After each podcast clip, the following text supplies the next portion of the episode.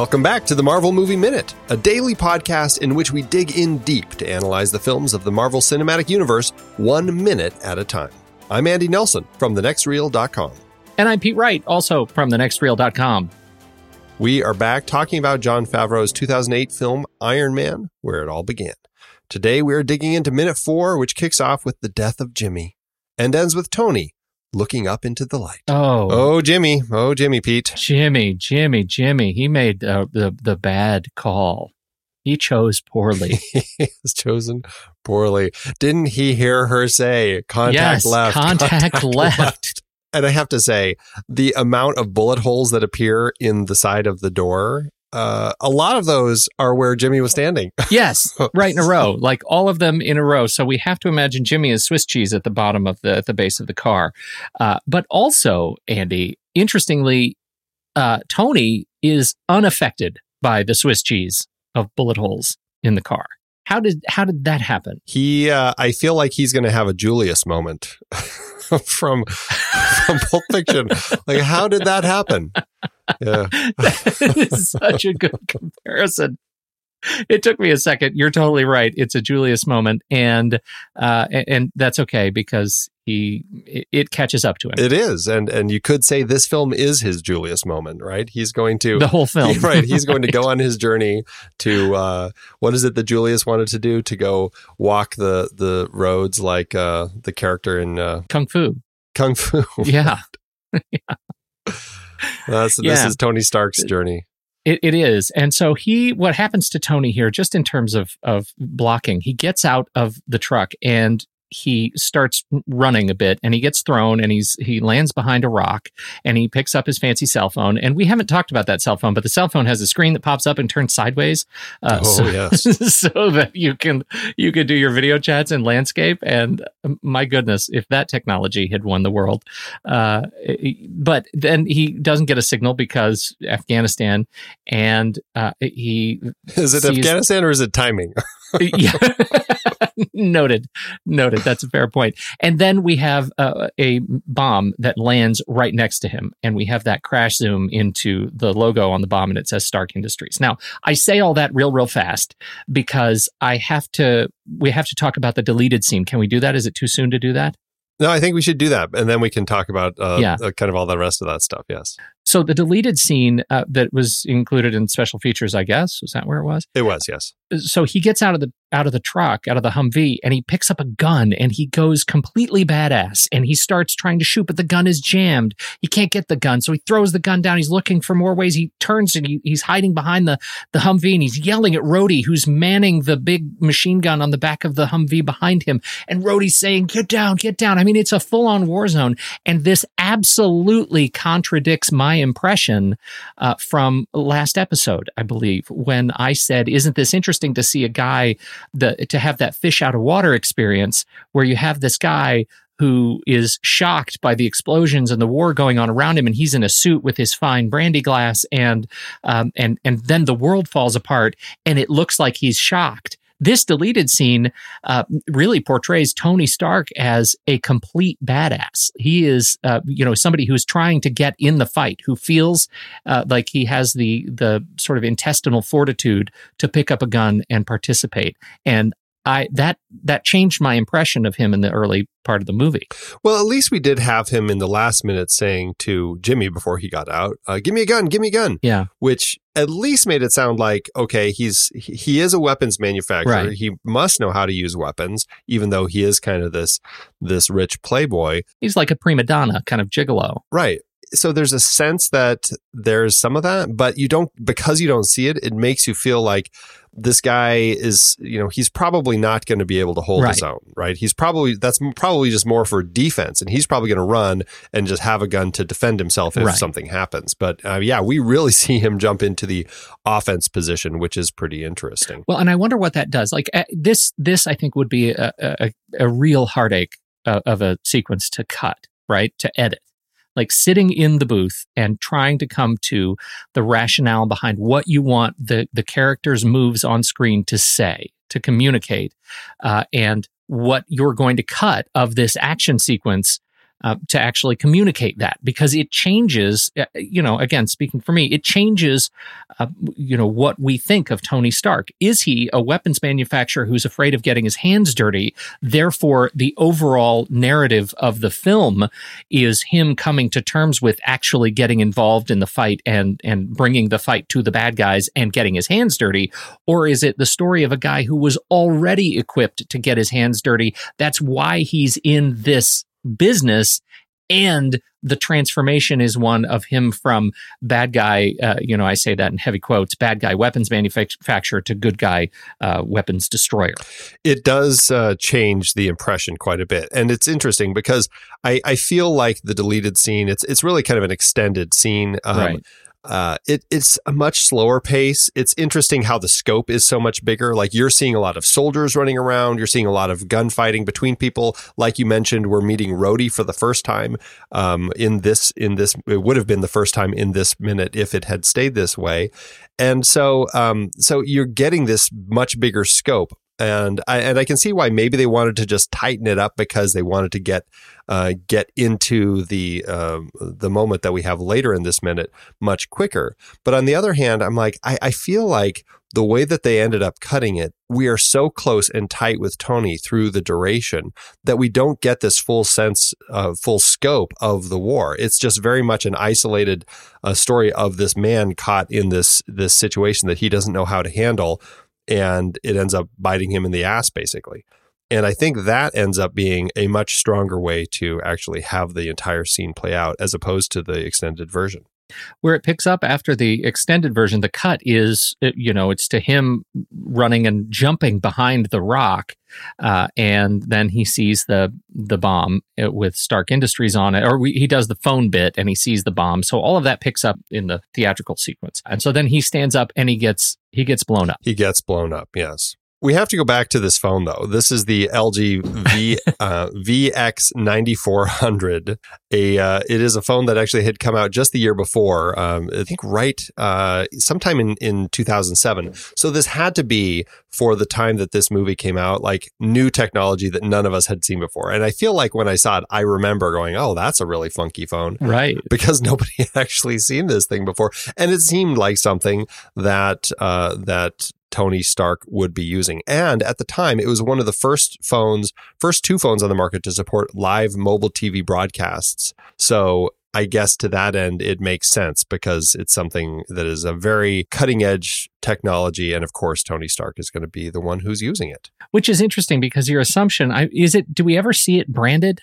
Like I don't think we get as I'm scrubbing through the the minute we never see that there's a logo on it. We'll see more of this phone. Okay, and so that we will see that is a product placement question. Like how you know how how much value was the product placement in this movie for that phone? Because I look at it and I did not make an assumption that that was a phone that we could go out and buy. I thought that's a phone that was invented by Stark as some sort of a military communications device. Oh, interesting, interesting. Right? Isn't that? I mean, I should have, knowing you know the era in which we live, I should have absolutely made an assumption that that was a thing I could go buy and that it was product placement, but I never did. Yeah, interesting. That's uh, but it's true because it is one of those funky things that you look at in a movie with all this technology and you go, "Oh, it's something Tony invented." Right. I can right. totally see that. Right. Now, what did you think? So we see this bomb land. What did you think of the the crazy crash zoom that we have into it to see Stark Industries logo on the side? Uh, well, it felt very dated to me, and it felt like it was it was making a, a, a stylistic choice that felt a little bit out of place. Do you, do you know what I'm saying? Like it felt it, it felt a little bit uh, cheeky, if if that's a word that I would use. Cheeky is exactly the word, and I feel it is Jon Favreau's way to kind of throw a nod into uh, Sam Raimi, who had done the first three Spider-Man movies, because it feels like a total Sam Raimi That's camera a great move. connection. It's, it's exactly what he. I mean, you watch the Spider-Man trilogy that he did, and that that sort of crash zoom stuff. I mean, even in his other films, I mean, it's just Oh, all yeah. over the place. And I saw that, and I'm like, oh, that's totally a tip of the hat to uh, to Raimi. That's it. It No, that's beautiful. That that's a beautiful comparison too, an homage. Yeah, exactly. It's very funny. Then the thing blows though, and I got to go back to the Swiss cheese in the in the truck because he. Sh- this is where you know you feel like Tony should have been torn to pieces in the truck, but he comes out a, a whole man, and then it's this bomb that actually uh, that actually does him in, and it it almost it, it's a not it's not a small explosion for the size of the bomb it is though it feels like it should be much bigger You're right. Yeah. Considering it's, it's this missile. Well, and considering, I mean, we haven't seen any other Stark weapons blow up yet. yeah Maybe it's because, I mean, it doesn't blow up uh, right away. So at first you think maybe it's a dud. Mhm. And maybe that's an element to it not exploding as big as theoretically it should have. Yeah. I guess. yeah it should have it should have Yeah. I, but it is, uh, it is still a lovely explosion. And uh, you do have to wonder. I mean,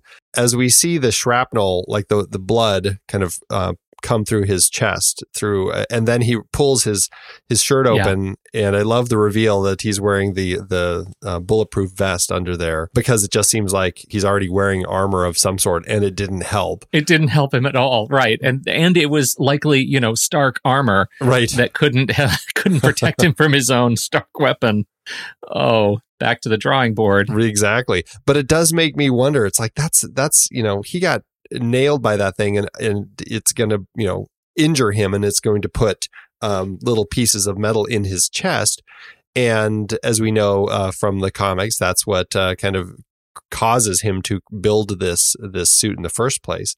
Um, but it's Mhm. amazing how specific it is to where it hits him. Right? There's nothing on his face or his arm. It's just like it- it's exactly you know you know you, you you understand if somebody shoots you and the bullet hits your your bulletproof armor um Yeah. because it's one shot but here is this explosion shooting shrapnel everywhere and it all just conveniently hits his chest That's it. And and this is important because the shot we get immediately before that, it, the impact of the explosion throws Tony backwards and the camera is behind Tony. So we see him all we see is the is Tony's back. He's pushed up into the air and behind and on the other side of Tony it, it's not just like a compression bomb, right? It is a fireball, and there isn't a bit of scorch on Tony. He is unscathed in terms of of actual fire damage, but that's the damage I would have expected given that if that practical effect.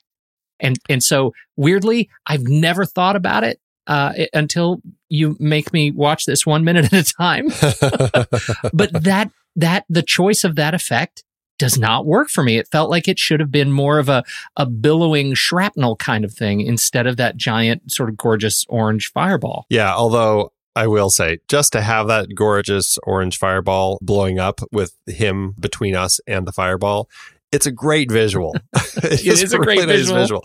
But yes, I totally understand. Like, where is the the singed? Even some singed clothing would have helped me. Believe Just- it. Just take his eyebrows off. Maybe just the eyebrows. You know?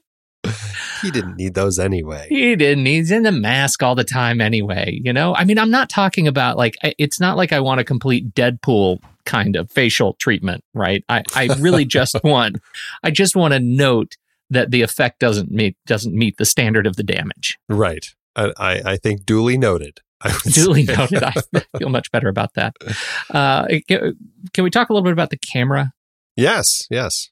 What did you I- and and does it make sense to talk about how the camera was utilized here uh, in the context of the deleted scene or the extended scene?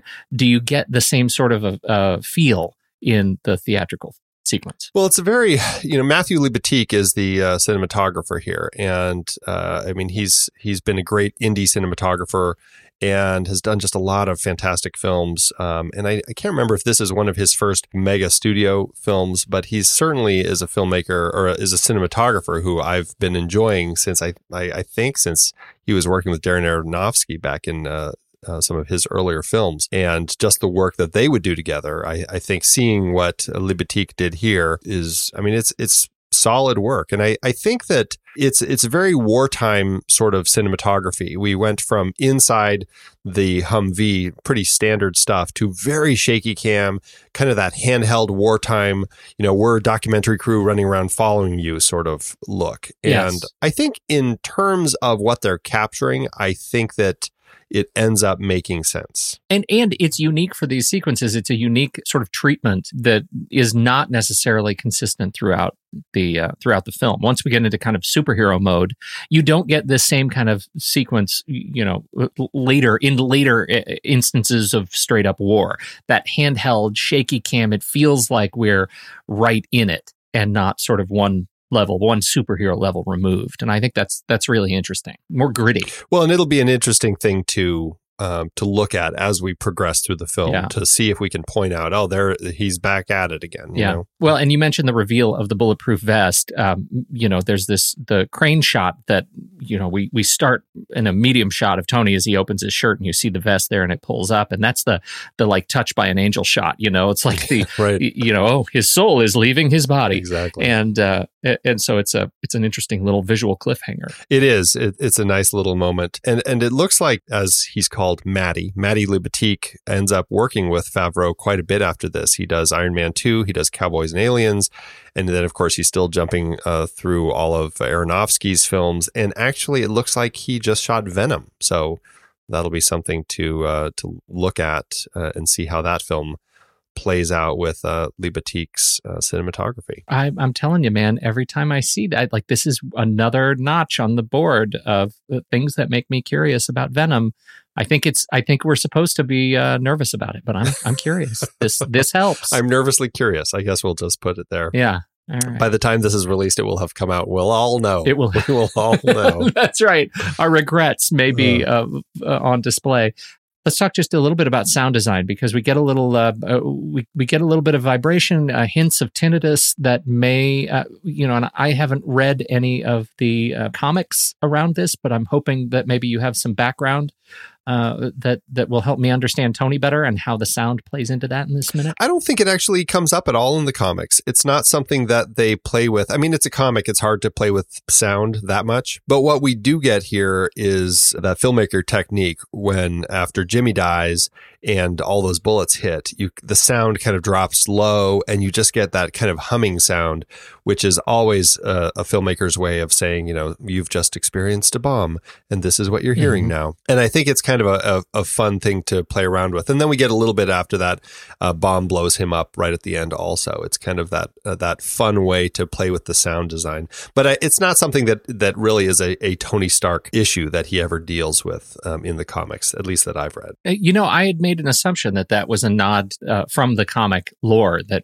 I it would make me uh, have a more rich experience if I understood. But uh, that's I, that's interesting. Yeah, I think it's just it's just filmmaker technique, you know, just throwing in that sound design Yeah, um, because I think it, it what it does is it puts you into the the character's head a little bit, and you're kind of there with them as they're experiencing uh, that sound, and it makes you feel like you're there with that sound. And so I think that's uh, largely what it is, and it's it's effective. I've always found that to be an effective um, uh, tool that filmmakers can use with their sound design.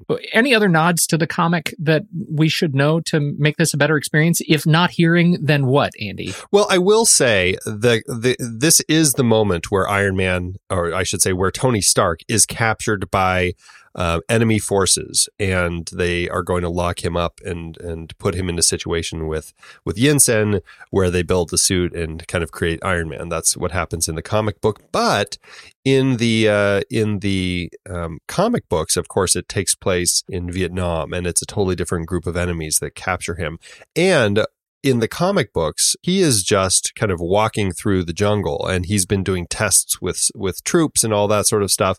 And he's just kind of walking, and I, I feel like he's kind of walking in a group, but kind of not paying attention, and he's not sure where he is. And he trips a trap, and uh, the enemy captures him it's much less gratifying. Uh, granted, it's you know a 1960s uh, storytelling style, but this is just much more exciting for the time, and um, and plus it puts you into the situation and puts him into the situation. And I, I found the bomb, the explosion, working much better here because I think it's like one of those traps where he kind of trips a wire and it and it blows him up and they and they catch him that way. And you know, it's it it's fine, it's effective, but this is a lot more exciting. Yeah, yeah. Just uh, to put it very generously.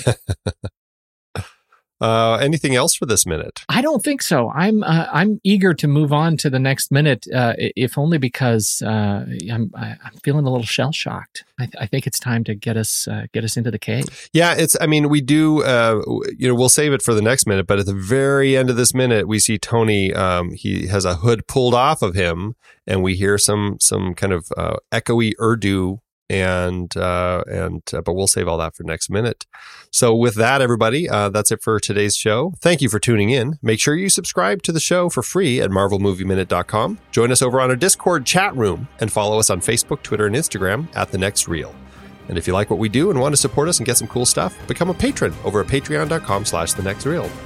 And that's it. We're signing off. Until next time, true believers.